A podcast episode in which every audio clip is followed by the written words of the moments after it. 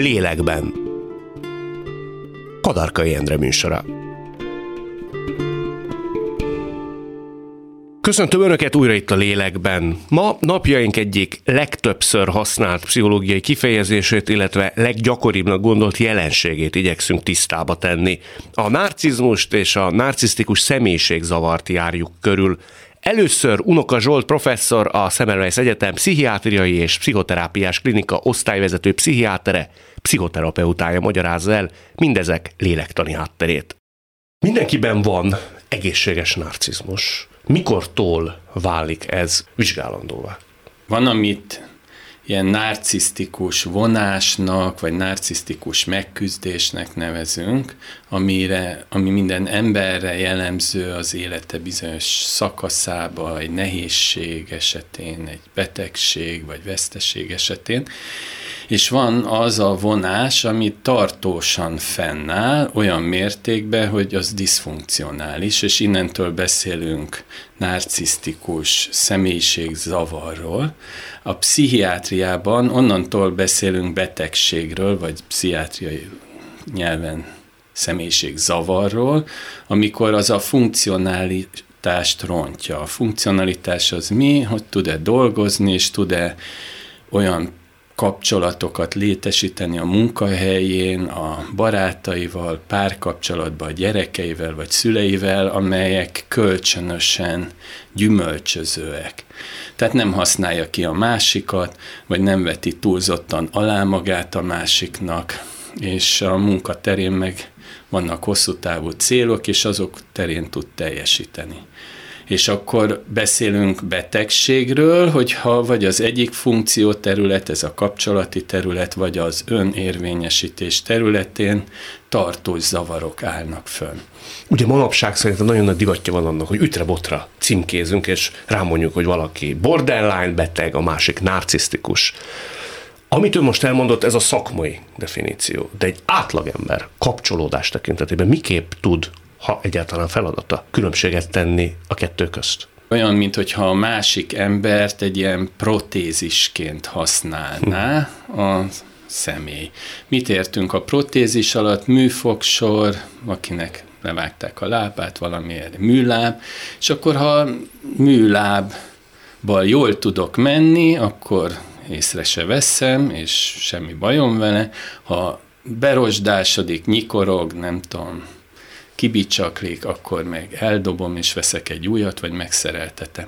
Most ez párkapcsolati vagy kapcsolati szinten úgy lehet megérteni, hogy azt vesszük észre, hogy a másik életében mi bizonyos funkciókat töltünk be, használ minket valamire, de amint nekünk bajunk van, használ minket arra, hogy csodáljuk, vagy használ minket arra, hogy mi egy menő párja vagyunk, büszke lehet rám, híres ember vagyok, vagy ügyes, vagy jól kereső, vagy valami, vagy arra használ, hogy én mindig dicsérjem, csodáljam, oda legyek érte, és amikor ezt nem tudom betölteni ezt a funkciót, ezt a protézis, ezt úgy kell érteni, hogy az ő önszabályozásnak, az önbecsülésnek, az érzelmi szabályozásnak a segédeszköze vagyok azzal, hogy mindig megcsinálom, amit kell helyette, vagy csodálom, vagy elismerem. Hogy vagy emelem a fényét egyáltalán. Vagy gondolom. emelem a fényét, tehát ez azt jelenti, hogy ez az ember nagyon szenved, és nagyon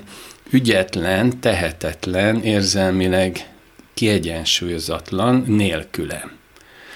És amíg ezt megcsinálom, addig ő szépnek, okosnak és ügyesnek éli meg magát, amint nem tudom megcsinálni, mert beteg vagyok, náthás vagyok, hasmenésem van, vagy kirúgtak a munkahelyemről, és rossz kedvem van, vagy stb., akkor ő ezt egy személye ellen irányuló támadásként éli meg, mert már nem töltöm be ezt a támogató protézis funkciót, és nagyon dühös lesz rám, és nagyon nagy ilyen, ezt nevezik ilyen narci, narcisztikus dührohamnak, amikor ő úgy éli meg, hogy én őt megszégyenítem, tönkreteszem, elveszem a jólétét azáltal, hogy nekem ami bajom van. Ez már a kóros hát, spektrumon van? És akkor, hát ez mondjuk egy ilyen központi jellemző, és hát a kóros spektrumon ez, ez akkor kerül, hogyha ez olyan mértékű, ez a dű, hogy, hogy bántalmaz, vagy eltaszít magától, vagy szóval, hogy ez a súlyosságot ilyen paraméterek mentén lehet megítélni. De ugorva nagyot az időben. Igen. Ö, gondolom én senki nem születik narcisztikusnak. Ez a gyerekkor adta lehetőségek, körülmények és szeretet megnyilvánulási formákból fakad. Miért érzi voltak éppen ő önmagát egyedül értéktelennek? Mit nem kapott meg gyerekkorában, hogy ez egy narcisztikus sebbé transformálódjon? Ez egy nagyon izgalmas kérdés, minden pszichiátriai betegségnél ez egy ilyen központi kérdés, etiológia, mi az oka, és a, a narcisztikus személyiségzavar esetében a kutatások azt találták, hogy van egy ilyen genetikai öröklött meghatározás, az mérsékelt, és a környezeti hatások meg erősek. Tehát, hogy ez, ezért is ez egy jó kérdés, hogy kell egy ilyen genetikai sérülékenység is, és hát a környezeti hatásokban, és akkor itt látszik ez, hogy hogy ezek mennyire ilyen generális hatások, és hogy mennyire ez számít a genetika is, hogy nagyjából ugyanaz bántalmazás, túl ajnározás, ami azt jelenti, hogy minden dolgát kielégítik, dicsérik. A gyereknek. De, igen, de nem,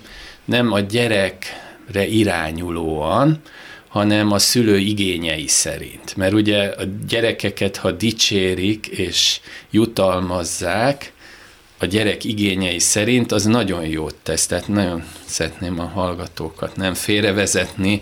Tehát Jutalmazzák és dicsérjék Igen. a gyerekeiket a gyerek igénye szerint. De hogyha a szülő igénye szerint dicsérik, Ugye ez az empátia hiány, az oda nem illés, a rá nem hangolódás, az mindenkinek rosszat tesz. Ez egy jogosultság tudattá fejlődik nála? Tehát egész egyszerűen ilyen kiemelkedő jogosultság érzete lesz? Hát ez egy út, de van akinél ugye ez az állandó megszégyenülés, érzelmi elhanyagolás és kisebb rendőrségi érzés. Ugye az egyik ilyen klasszikus metafora a narcizmusnál, hogy mondjuk van egy ilyen autó kerék, hogyha le van eresztve, az is baj, ez most a kerék felfújtság az önbecsülést jelenti, és hogyha nagyon fel van fújva, az is baj, mert kipukkadhat, és akkor az egészséges önbecsülés az, az, az a középső. Ami nincs nála, tehát vagy nagyon le van eresztve, vagy túlságosan fel van fújva. narcisztikus, grandiózusnak, nagyzásosnak nevezett narcisztikus személyiségzavaros embereknél egy részüknél a háttérben ott van egy ilyen nagyon megszégyenített, tehetetlen rész, és annak azt, amikor aktiválják társas helyzetbe, azt az ellentétébe fordítva próbál ja, ezt letagadni, és úgy megjeleníteni magát, mint aki egy ilyen nagyszerű ember. Erről fogunk beszélni, csak belevágtam a szavába. Egyfelől azt mondja, hogy a túlzott ajnározás elviheti egy úgymond rossz irányba azt a gyereket, de mit nem kap meg Na, ezt mondom, hogy a túlzott ajnározásba is, ezért, mert úgy furcsa az embereknek, hogy azt mondjuk, hogy a túlzott ajnározás, meg az érzelmi elhanyagolás, mindkettő egy ilyen kockázati tényező, csak azt ki kell fejteni, hogy a túlzott ajnározás az egyfajta, csak az a fajtája oki tényező, ami valójában szintén egy érzelmi elhanyagolás, mert nem a gyerek igényeire vonatkozóan ajnározza, tehát a, hogy mondjam, a szülőnek van szüksége arra, biztos ismeri ezeket a szülőket, akik a gyerekeket ilyen-olyan szépségversenyre, sportra, zeneiskolába és a szülő valami belső hiányt elégít ki azáltal, hogy a gyerekben Igen, tehát, hogy a dolgokat. gyereket is, és akkor ez a protézis, amiről beszéltem, hogy a gyereke a protézise, és ez adódik át nemzedékről nemzedékre, hogy nem éli meg a gyerek, hogy ő, mint személy, autonóm lény, arra kíváncsi a másik, és fel akarja fedezni vele együtt, hogy ő ki is valójában. Ez az egyik út. A másik, amikor vagy abuzív, vagy destruktív kapcsolatba kerül a szülőkkel. Tehát a szülők lenyomják őt, nem Igen. figyelnek oda rá, empátiát Igen. nem mutatnak Igen. felé. Igen. Akkor milyen hiány lehet, hogy általános a kérdés, de milyen hiány alakul ki abban a gyerekben? Tehát a saját magatartó oszlopai nem növekednek meg. Tehát az önbecsülés, ami meg kell, hogy alapozódjon azáltal, hogy egy gyűlő, szülő őt értékesnek, szeretetreméltónak látja. Ha ez nincs meg, akkor emiatt alakul ki ez a narcisztikus személyiségjegy? Próbálok pontosítani, hogy a, milyen egy egészséges büszkeség, és milyen egy ilyen a szakirodalomban hübrisz, ez egy ilyen görög, ógörög, ilyen irodalomból vett terminus, amikor a hős azt gondolja, hogy többet ér, mint az istenek, és a sorsnál is, sorson kereszt, azon is felül tud kerekedni, és akkor ezért megbüntetik. Tehát ez a hübrisztikus büszkeség. Gőgös és a, büszkeség. Gőgös büszkeség, nagyon jó.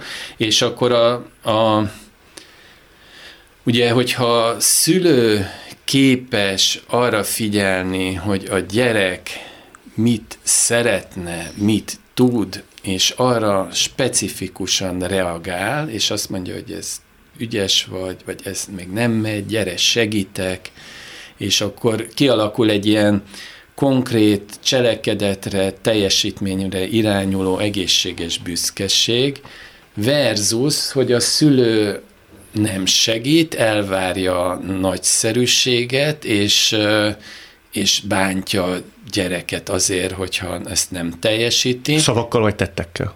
Hát mind a kettő. Mind a kettő. De, De még ez mondjuk a, a szégyen, a szégyenhez vezet ez, és a szégyennél a verbális abúzus, tehát ez a legerősebb tényező, tehát hogyha szavakkal megalázza, és akkor kialakul ez a fajta ilyen kompenzatórikus álbüszkeség, ami, amivel megpróbálja letagadni azt, amit, azt a szégyenérzetet. A saját sérülékenységét és sebezhetőségét. Saját sérülékenységét és a szebe, sebezhetőségét, és ezért is nehéz a, azoknak az embereknek, akik narcisztikus személyiségzavarba szenvednek, segítséget kérni, mert ugye a segítség az azzal kezdődne, ugye, akkor kérünk segítséget, amikor azt mondjuk, hogy mi sérülékenyek vagyunk. Ez egy másik kérdés, hogy uh, hogyan különítünk el egy bunkót attól, hogy valaki narcisztikus személyiség. Szerintem ez egy nagyon fontos kérdés manapság. És hogyan különítjük el azt, aki rossz paszba van, és azért undok, vagy bunkó, vagy ez egy tartós vonása. Ez rendszer szintű működésben ölt testet? Tehát a különbség? E... Az, hogy még egy narcisztikus személyiség zavarban szenvedő ember, vagy a spektrumon nagyon előreadott állapotban lévő ember rendszer szintűen működik így, és nem periódikusan? Ja, abszolút. Igen. Ez a különbség. Ez egy nagy különbség. És a másik ember mássága, saját akarata, saját baja, az irritálja őket, nem empátiát, segítőkészséget vált ki belőle. Ő nem akar, vagy nem tud részvételjes lenni. És akkor itt ez egy másik nagy kérdés, hogy akiknek van ez az ilyen agyi eltérése, akik inkább így a pszichopátiával rokon narcisztikusok, akik nél ez, ez valahogy neurobiológiailag nem adja magát. Tehát ez az, aki képtelen. Igen. A másik csak így viszont az eszével ki tudja kalkulálni, de nem okoz neki, nem motiválja őt, hogy enyhítse. Ki tudja kalkulálni, hogy nekem illene most empatikusnak lennem? Ez ki tudja kalkulálni, hogy ez szenvedést okoz a másiknak, és a, hát, ha ez érdekli, hogy hogy illik viselkedni, mm. akkor azt is ki tudja kalkulálni, hogy ilyenkor azt kell mondani, hogy sajnálom, ha jó fejnek akarok látni, mert olyan közegben nőtt föl, ahol erre megtanították, tehát erre képesek. És akkor mondom egy másik verzió, amikor, amikor ez a megszégyenítés masszívan ott volt a felnövekedésbe, és a megszégyenítés az aktiválja azt, hogy én ki vagyok rekesztve, nem vagyok odaillő, veszélybe vagyok, az egy ilyen nagyon nagy veszély, a megszégyenítés, hogy ugye szeretnék az emberek ingroup lenni, és a szégyent arra használják a kultúránkba, hogy jelezzék, hogy ezzel én nem tudsz a csoporton belül maradni, ki fogunk rekeszteni. Tehát ez egy nagy veszély, és mikor így veszélybe vagyok, úgy érzem, hogy a másik megtámad, akkor nagyon leblokkolódik ez az empátiás készségem, mert akkor ugye az ellenségnek nem jó empatizálni, az ellenséget nem tudom így leütni, vagy megverni. Tehát ha támadhatóvá válok saját magam előtt, sebezhetővé. Sebezhetővé válok, és, és aki engem meg akar sebezni, vagy meg is sebezett, azzal nehezen tudnak empatizálni az emberek. Egy nem na- tudom, hogy volt-e már olyan, hogy valaki megverte magát, és arra gondolt, hogy jaj, szegény, biztos dühös, vagy nem tudom mi. Hát nehéz. Ugye? Nehéz. Tehát, és ők ezt élik át ilyen apró dolgokba, hogy mond valamit, és én nem figyelek oda. De ők folyamatos önvédelmi harcot folytatnak, tehát mindig azt lesik, hogy ki és mikor fog bántani? Hát, hogy ki és mikor szégyeníti meg. Uh-huh.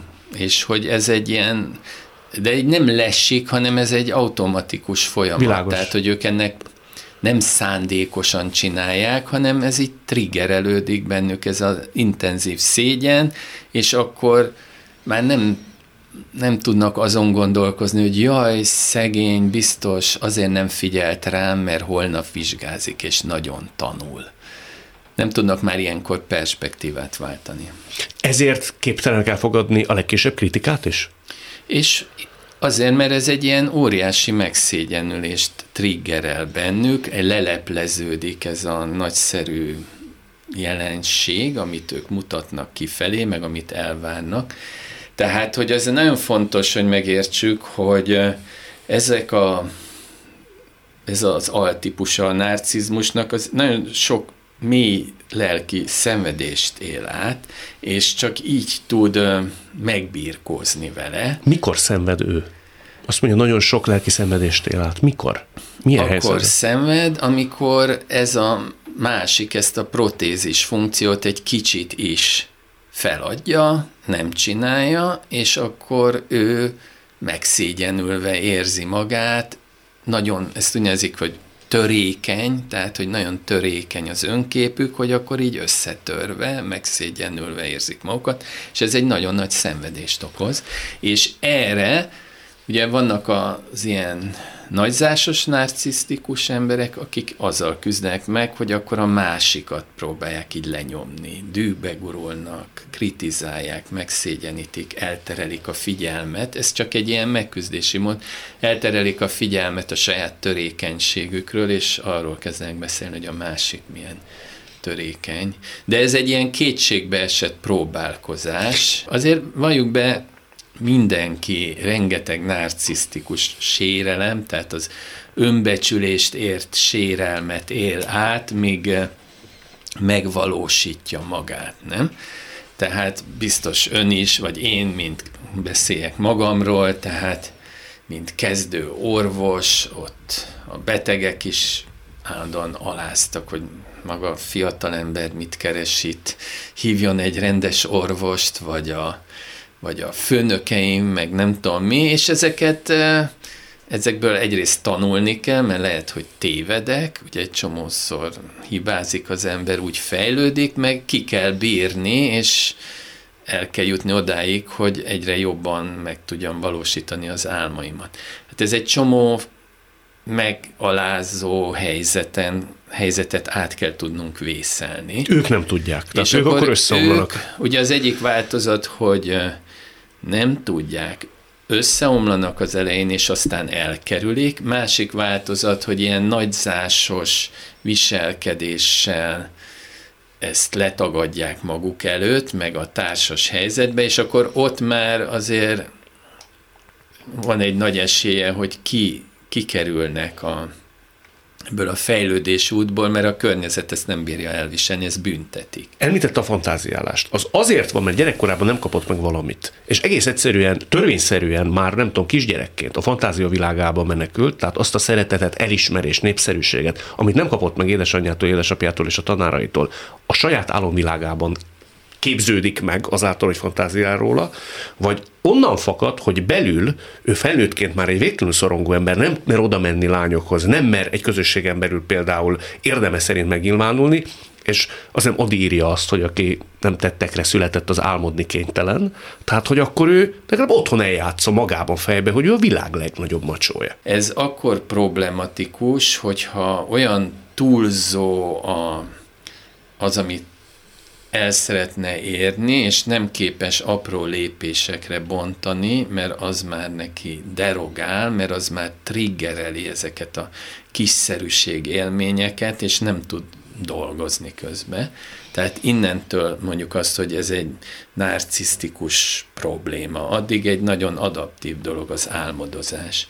És akkor a sok kudarcnak az elkerülése, itt eh, ugye ez egy másik probléma, hogy, hogy a szorongás, mint mechanizmus, az hogy játszik itt, és a, és ugye ezeknél a malignus narcisztikusoknál, rossz vagy rossz indulatú narcizmus, pszichopatoid vonásokkal, ott nem jellemző a szorongás, tehát őket az nem zavarja, viszont jellemző az empátia hiány és a bűntudatnak a hiánya, tehát kérdés, hogy egy HR osztályon egy nagy cégbe hány ilyen ember kell, aki lelkiismeretfordulás nélkül kirúgja a gyerekeit egyedül nevelő anyukákat, meg nem tudom mi. Az is egy narcisztikus sebb, hogy, hogy mondjuk ha én elveszteném a munkahelyemet, vagy lenne egy olyan súlyos testi betegségem, ami miatt nem tudnék közlekedni, és másokra szorulnék, az egy narcisztikus sebb, mert ez azt jelenteni, hogy én nem vagyok kompetens, nem vagyok értékes, nem tudom megcsinálni a dolgaimat, és akkor itt az a kérdés hosszú távon, hogyha felnőtt korba ér minket egy ilyen narcisztikus sem, hogy mennyi erőforrásunk van az önbecsülés terén. Tehát ha gyerekkorba éri az embert, akkor nincs meg az a kellően szükséges erőforrás, hogy tudja mozgósítani egy ilyen konfliktus helyzet esetén. Igen. Folyamatos szükséglete az átlagembernél nagyobb mértékben egy narcisztikusnak, hogy őt mindenkor szeressék? Tehát ilyen kétdimenziósan látja a világot? Tehát vagy szeretnek, vagy nem szeretnek? Ez nagyon jó kérdés, azért, mert ugye benne van a szeretni szó. És az, hogy mi mit tartunk így a pszichoterápiás szakmába szeretetnek, ugye az egy olyan dolog, hogy én különálló egyénként szeretlek téged, akiről tudom, hogy te is egy különálló egyén vagy, egy csomó mindenben különbözöl tőlem, egy csomó mindenben hasonlítunk, és szeretlek azzal együtt, aki vagy, és kíváncsi vagyok a másságodra, érdekel. Ez az ilyen szerintünk egy érett szeretet. De vannak olyan elgyengült pillanatai, amikor térfogatában tud kötődni a másikhoz, és mondjuk bensőséges, mély szeretetet, kapcsolódást át tud élni a haszonelvűségen felül? Na, hát ugye ez a nagy cél, ugye ez a nagy cél a terápiába is, és ez a nagy cél a párkapcsolatokba is, hogy ezen ő túl tudjon lépni, és, és van, vannak olyan terápiák, terapeuták, terápiás kapcsolatok, ahol, ahol el lehet ide jutni, de ez egy nagyon nehéz folyamat, hogy ő elég biztonságban érezze magát velem, hogy a sérülékeny részét tudjuk ápolni. Mivé fejleszthető, és ez az kérdés. Nagyon sok mindenről tudnánk beszélni, azért ez Igen. az egyik legkomplexebb és ezerfelé Igen. ágazó, és talán a legnépszerűbb téma is egyszer mint. És mindig hangsúlyozni kell, hogy ez minden emberre jellemző, átmenetileg nehéz helyzetekbe, és ne narcisztikusozzunk le senkit Bizony. azért, mert épp rossz kedvébe bunkó, hanem próbáljuk megnézni a hosszú távon, hogy hogy milyen ő. Ezzel az empatikus megközelítéssel egy idő után, de ezzel a határozott kerettartással együtt megmeri engedni magának ez az ember, hogy sérülékenységéről lehessen beszélni, és meg tudja mutatni magát, és empátiát tud kiváltani, és hogyha ezt megtapasztalja, hogy az ő sérülékenysége az egy eh, szeretetteli odafordulást is kiválthat, akkor, és ebből sok segítséget kap, akkor ugye nyitottá válik arra, hogy megnyugodjon, tehát és amikor megnyugodott, akkor ő is képessé válik empatizálni, és hogyha ez a ciklus sokszor így lezajlik a terápiás kapcsolatba, akkor ez átmehet a magánéletébe is, és akkor olyan lesz, mint egy sérülékenyebb, de empátiára képes ember. Nagyon szépen köszönöm. Köszi.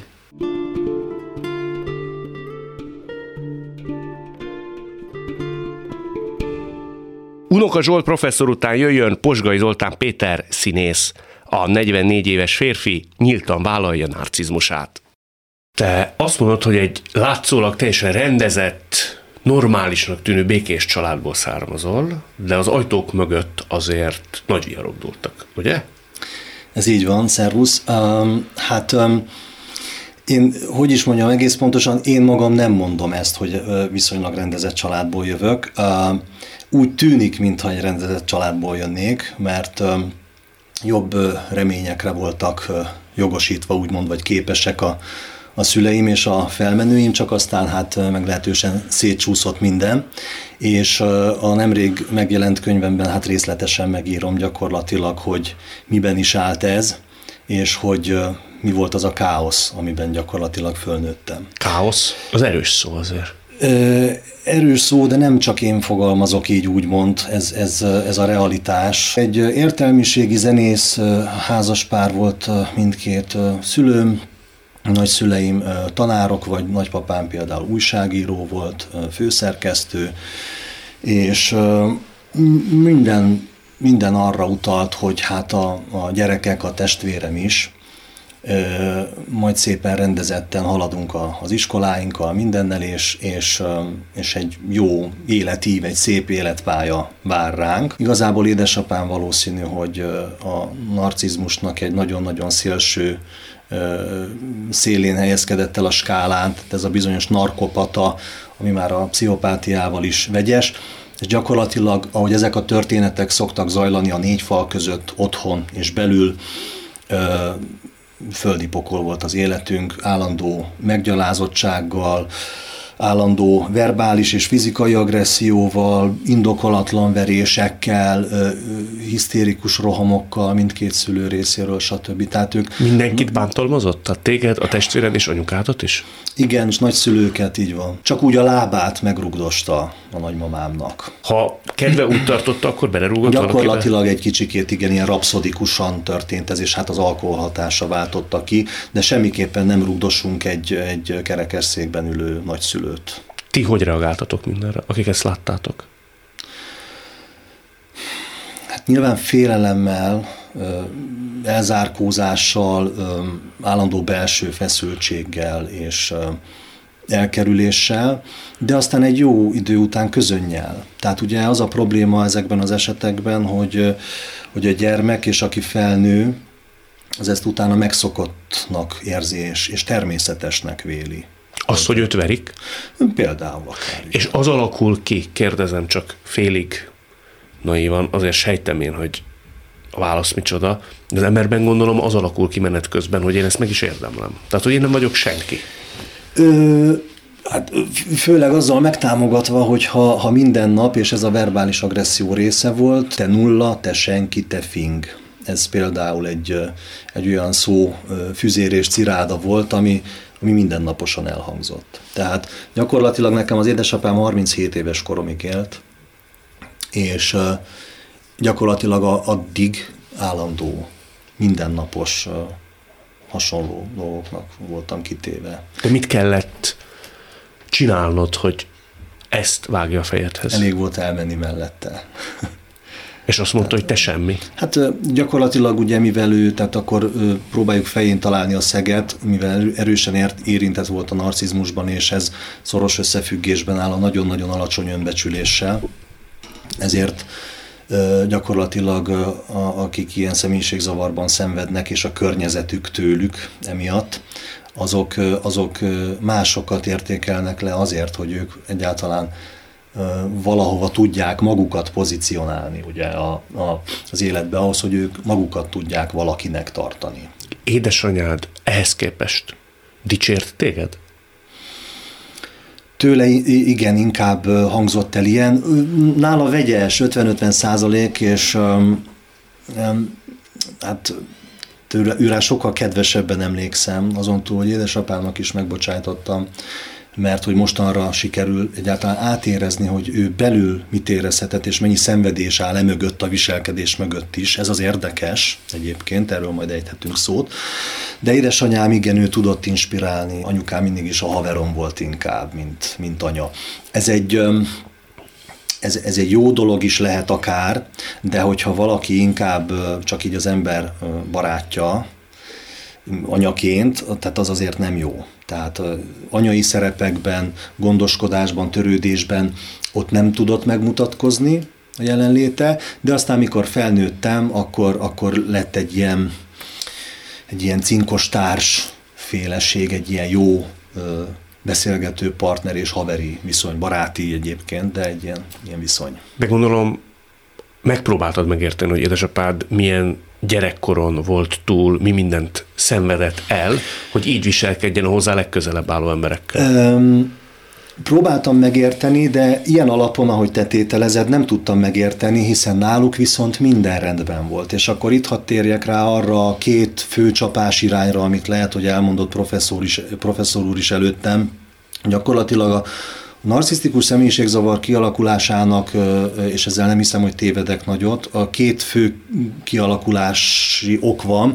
Az egyik, amikor nagyon súlyosan bántalmazzák, elhanyagolják, és, és mm, bántják a szemét. A másik ilyen, amikor pedig hát dicsérik minden levegővételéért, már az iskolában is, hogy te tökéletes vagy, csúcs vagy, jó vagy, és ez adja meg a feljogosítottság érzésének az alapját. Ő és ezért, volt? A második? És ő inkább a második, tehát ő egy ilyen kivételezett anya, anya egyszem kicsi fia, és az ígéretes zongoraművész Palánta volt az öccsével szemben is, és ezért ő valószínű azt igényelte folyamatosan a világtól, hogy az ő nagyszerűségét, vélt és valós nagyszerűségét, hiszen alkotott is, azért fölvett lisztlemezeket, stb. Tehát volt mögötte produktum, de mm, Szóval azt várta, hogy, hogy ezt tükrözzék vissza. És nem tükrözték vissza, ezért haragudott ő kvázi a világra, és próbálta lenyomni az ő mikrokörnyezetét. Talán nem eléggé így van. Nem annyira, mint amennyire szerette volna. Ami az ő fejében élt, vélelmezett módon saját magáról. Igen. Ő valaha ezt felismerte, beismerte nektek, vagy legalábbis saját magának, szerinted? Ahhoz, hogy egy narcisztikus személyiségzavarral élő, vagy személy, és személyiség szerveződésű ember beismerjen bármit, önreflexiója legyen, ahhoz nagy-nagy összetörésre, nagy-nagy kataklizmára van szükség.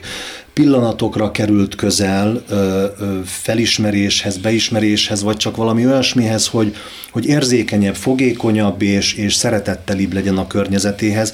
Ez az a pillanat volt, amikor súlyos vonatbaleset érte, és, és és ez, ez, egy, ez egy testi trauma volt gyakorlatilag. Elveszítette a lábát. Végtagjait veszítette. Mind a kettőt. Mind a kettőt igen. Utána ő megváltozott? Tehát képessé vált a szeretetre? Volt egy csodálatos, mondjuk úgy fél évünk, egy évünk, nem is tudom, amikor, amikor rá nem lehetett ismerni, hiszen akkor az alkohol sem érte el, hiszen ő maga fizikailag nem érte el, akkor még a, a rehabilitáció alatt a, a sörözőket, kocsmákat, és és, és akkor voltak jó felcsillanásai, úgymond, és, és és lehetett vele. Sőt, egyébként is, tehát voltak nagyon jó pillanatai, ezekre, ezekre az ember így, mint, mint gyermek, mindig vár, hiszen szeretné, szeretné a szülőjét, akitől általában csak agressziót kap, és mint valami jutalom bombon olyan, amikor, amikor néha, néha ebből jut és várja a következőt. Lehet, hogy hónapokat, vagy akár egy-két évet is kell arra várni, hogy de jó volt egy délután, amit végig tudtam beszélgetni az apámmal úgy, ahogy, ahogy mindig is kellett volna, és de jó lenne, ha még kapnék ebből. Igen. Nem sok bombot kaptál azért, ugye? Nem, nem, nem, de, de nézd, Endre, így is, így is valamiért talán az elme, az agy és az én problémaköröm is, problémaköröm is, amin igyekszem túljutni, most már úgy rendezi a dolgokat, hogy a jót szűröm le, és a jóra kell emlékezni, és főleg hát megbocsájtással, de tény, hogy nem sok jót, igen, ami azt illeti. De... Azt mondod, bocsánat, azt mondod, hogy kataklizma kell ahhoz, hogy egy ilyen típusú ember szembesüljön a saját maga problémáival. Neked mikor és hogy jött el az a pont, amikor szembenéztél azzal, hogy valószínűleg narcisztikus vagy? Én két személynek köszönhetem úgymond ezt a dolgot. Az egyik a házi orvosom, a másik pedig a testvérem, az öcsém. Ugye amikor már mindkét szülőnk elment, mert 2014-ben először édesanyánk, utána 2017-ben édesapánk, egy ilyen veszekedés alkalmával sütötte rám, hogy mennyire érzéketlen és, és aljas narcisztikus vagyok. És, és pont édesapám halála után 2017-ben mentem ö, a most már hetedik éve tartó, és most hét éve tartó ö, terápiámba. Ugye azt mondtad, hogy érzéketlen vagy, mármint a testvéred. Tényleg az voltál? Azt gondolom, hogy igen, igen. Ez hogy igen. mutatkozott meg a mindennapi működésed során? Ö, hát alapvetően ugye ö, én, én is egy ilyen meglehetősen súlyos empátia hiányos állapotba kerültem, az események hatására, amit mondtam a közöny miatt. Hogy, hogy Igen, de te nem tudtál, vagy nem mertél együtt érezni? Most arra azt gondolom, hogy, hogy nem mertem inkább. És nagyon sok, nagyon sok dolgot az ember gyermekkorában, ha traumák érik, ugye lehasít, eltávolítja magát az érzésektől. És itt, itt is erről volt szó. Gyakorlatilag a mai napra arra kell rájönnöm, hál' Istennek, és erre kapok visszajelzést, és ez a csodálatos, és ez a jutalma az egésznek, a terápiámnak, meg az akaratomnak, hogy, hogy egy nagyon érző embert rejtettem, rejthettem, és egy nagyon érző ember vagyok. De Csak nem fértem hozzá közel. De ez micsoda energiákkal jár? Mindezt elrejteni? Persze, e, pontosan erről van szó. Tehát ugye nyilván, hogyha ha, ha narcisztikus személyiségzavarról beszélünk, akkor ugye állarcokat szoktunk emlegetni azt, hogy e, valaki ugye teljesen mást mutat, mint ami. Te miért mutattál? Magabiztos, harsány, stabil? Vegyük sorra magabiztosat mutattam mindenképpen, és voltak is pillanatok szerintem, amikor tudtam lenni, ha amikor nyilván az ember nyerekbe érzi magát bármiben. A harsányság az jellemző volt rám a, a jó bulikon, vagy itt-ott, tehát egy, egy szenvedélyes és energikus alkat vagyok, egy impulzivitással is társítják ezt a dolgot, és mi volt a harmadik? Stabil. Igen, bizonyára mutattam ilyet is, igen. igen. Miközben nagyon labilis voltál és instabil. Igen, igen. Kapcsolódni tudtál? Ö, azt mondom, hogy a magam módján, de, de telje, ez, egy, ez egy nagyon kicsavart és nagyon fals kapcsolódási mm, szerkezet. Ugye az ilyen személy a kapcsolatában önző, kisajátító, ö, ö, könnyen haragra gerjedő, kihasználja a másik felet, stb. Tehát ö, ö, tudtam a magam módján, de mivel ez nem volt egy ö, egy olyan valódi mély intimitáson, ami az elköteleződést is jelenti, ami képes az elköteleződésre, így nem tudtam, csak a saját olyasféle érdekeim mentén, hogy jaj, nekem mi kell a másikból, mi, mi kell abból a kapcsolatból, abból a lányból azért, hogy én például régi gyerekkori elmaradt dolgaimat pótoljam vissza, és irgalmatlan szeretetésség, stb ez dominált benne, ez a lényeg. Te használtad kicsit ezeket az embereket? Volt rá eset, igen. Kicsit vagy, vagy, vagy jobban is, igen. Tehát most, ha a, a csekély számú társkapcsolatomra gondolunk, igen, önkéntelenül is az volt az érdekes, hogy mit, mit kapok, hiszen olyan, olyan És mit adtál? Vannak. Hát némi, némi jelenlétet, némi jelenlétet, vagy segítséget a telken, hm. És, és biztosan voltak egyébként pillanataim, de mivel a mai napra, én 44 éves leszek májusban, mai napra gondolom azt, hogy tételeződik az 44 éves koromra, hogy milyen egy felnőtt férfi, aki, aki tud odaadó lenni, gondoskodni, keresi a párja kedvét.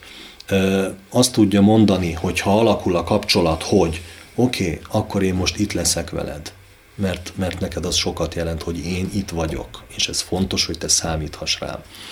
Szóval, mivel erre ide most jutok el, hát képzeljük el, hogy 20-as, 30-as éveimben a, a kapcsolódásaimban hol voltam ehhez képest, hogy tehát nem, következésképpen nem is tudtam rendesen adni. Amit már kifelé teszek a külvilág felé, társkapcsolata, tehát ilyen baráti kapcsolódásaimban, vagy egy leendő párkapcsolatban, vagy ahogy megismerek egy, egy új és idegen embert, ott, ott, ott már kifelé nem mutatkozik meg semmi. Ott, ott jól érzik magukat az emberek velem. Korábban ez nem így volt? Ö, hát nem feltétlenül, hiszen voltam annyira elárasztó, annyira csimpaszkodó, Csimpaszkodó, mondjuk egy nővel szemben 0-24-ben rátelepettél, és ki akarta cipolyozni belőle azt a fajta szeretetigényt, amit nem tudtak kielégíteni korábban? Hát így most, most nagyon felvezetted nekem ezt a mondatot. Meg sarkos tehát, is volt, de hogy... Azért azt hadd mondjam, azt tudom mondani, hogy igen, csak a, csak a módja, a mikéntje más, mondjuk, mert azért azt a különbségtételt megtenném most, hogy én a rejtett, rejtőzködő és sérülékeny típus vagyok. Nem merted magad megmutatni a saját vélelmezett grandiozitásodban, de otthon ábrándoztál erről, és akkor, amikor találkoztál valakivel, a kapcsolódás így nyilvánult meg.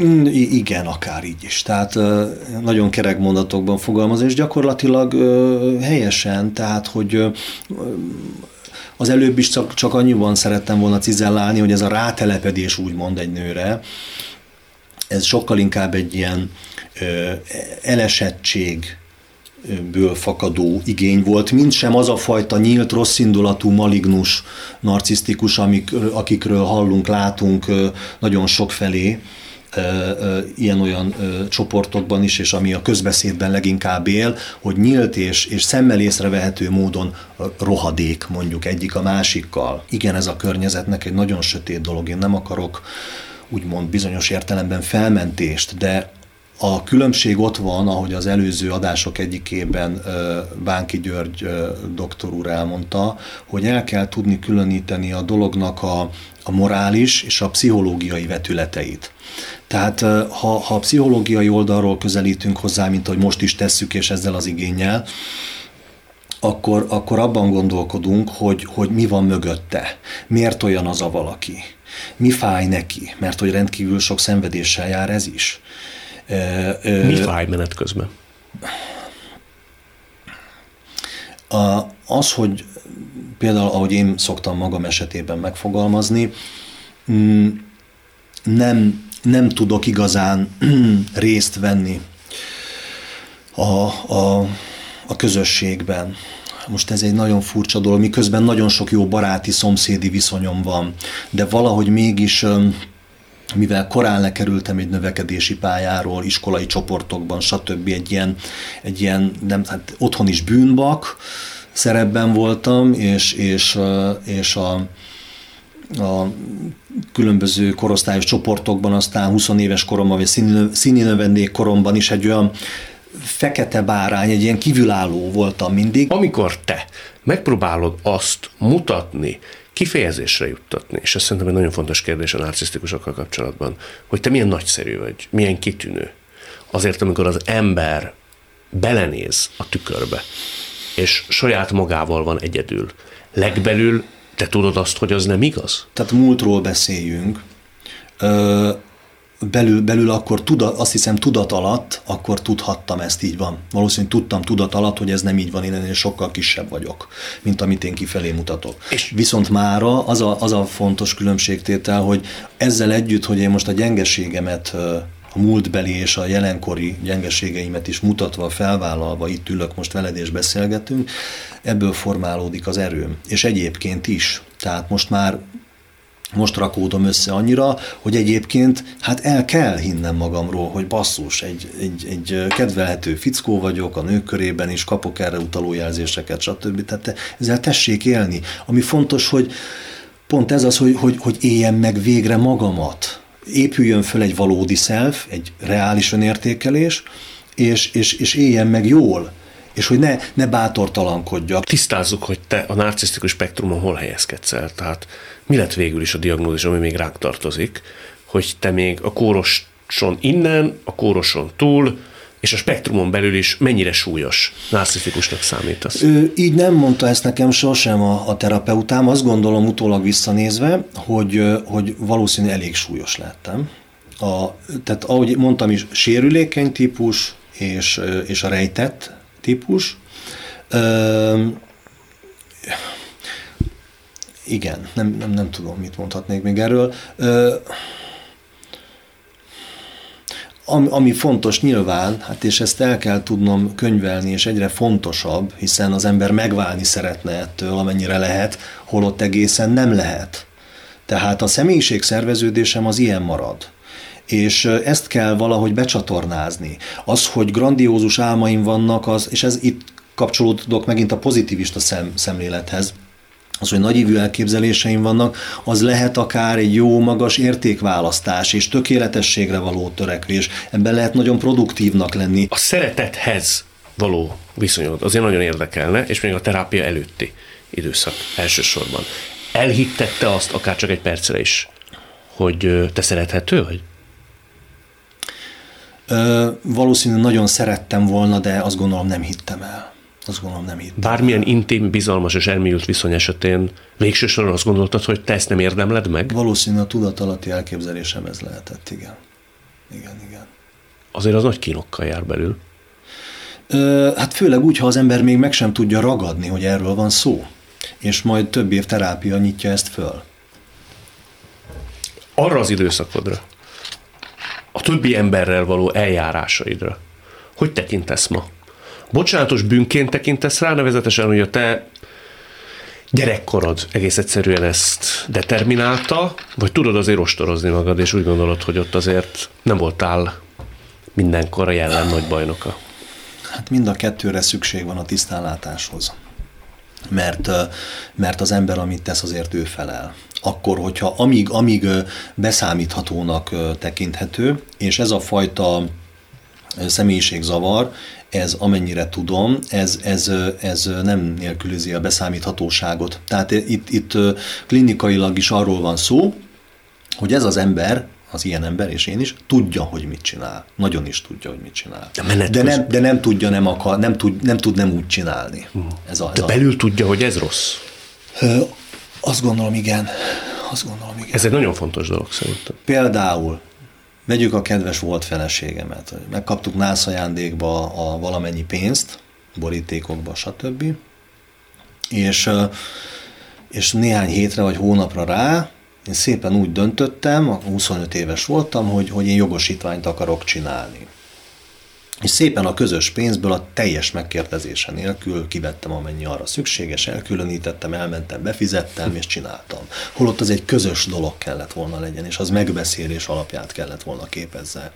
És volt benne probléma ott akkor úgy emlékszem a családba, és, és valahogy úgy, én azt éreztem, hogy szükségem van rá, nyilván hiszen akartam előnyhöz jutni, akartam haladni, akartam jogosítványt csinálni, és olyan, olyan, nagyon, olyan nagyon nem is értettem. Tehát ilyen helyzetekben olyan nagyon nem is érti, hogy most mi a baja a másiknak ezzel.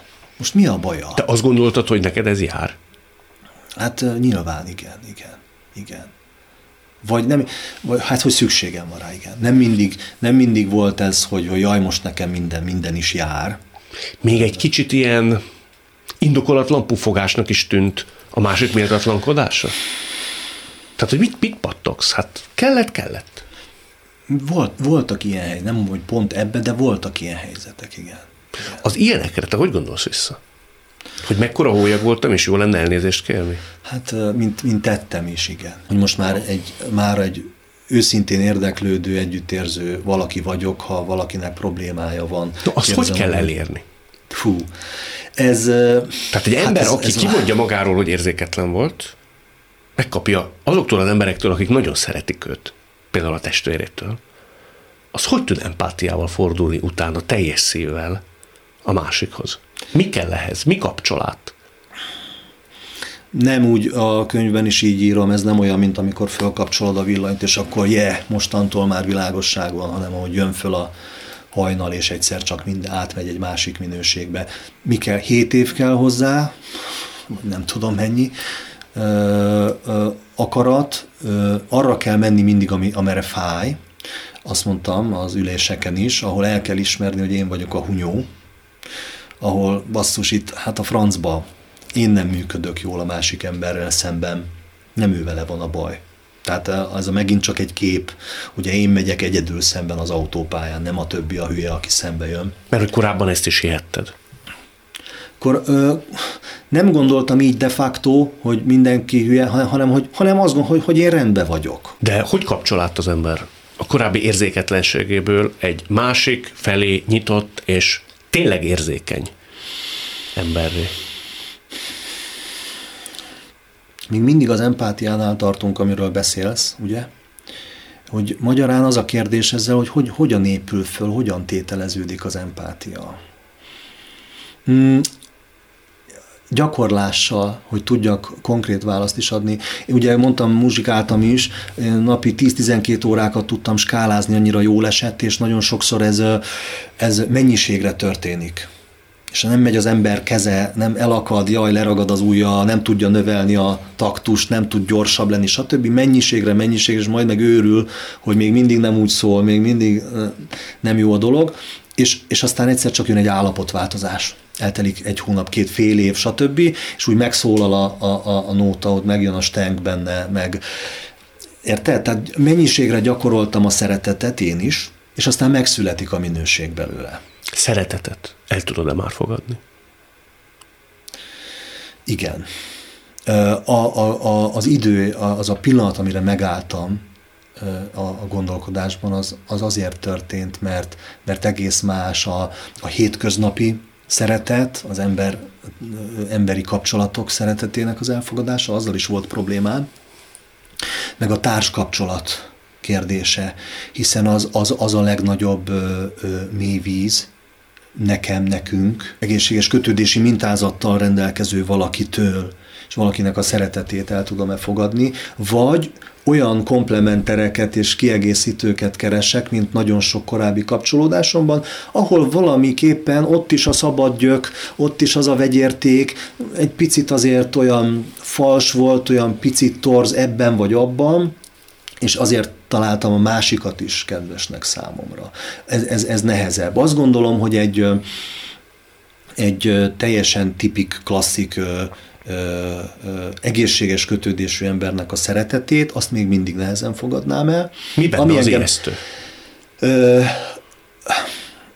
hát nem is az, hogy ijesztő, hanem a, az én impulzivitásom, meg a szüntelen érdeklődésem, meg, meg, meg, meg, meg élménykeresésen, a mindennapok élményeinek a keresésében, számomra ez, ez még mindig valószínű, hogy egy picit uncsi. Ha én magamnak megtalálom benne az érdekességet, és viszont, és ez mindenkire érvényes a normális és a neurotipikus emberekre is, meg kell találja magának benne azt a számára kedvelhetőt és kölcsönösen, amitől, amitől az, az majd menni fog. És akkor egyébként mindegy, hogy mekkora a csomag, mekkora a baj, hány fok van a szobában, stb., akkor menni akarnak, mert együtt van dolguk. Drukkolok, hogy ez sikerüljön. Köszönöm szépen. Nagyon köszönöm. Ez volt a lélekben Unoka Zsolt professzorral és Posgai Zoltán Péterrel. A műsort nem csak hallgathatják, de végig is nézhetik. Iménti beszélgetésünk hamarosan már látható lesz YouTube csatornámon is.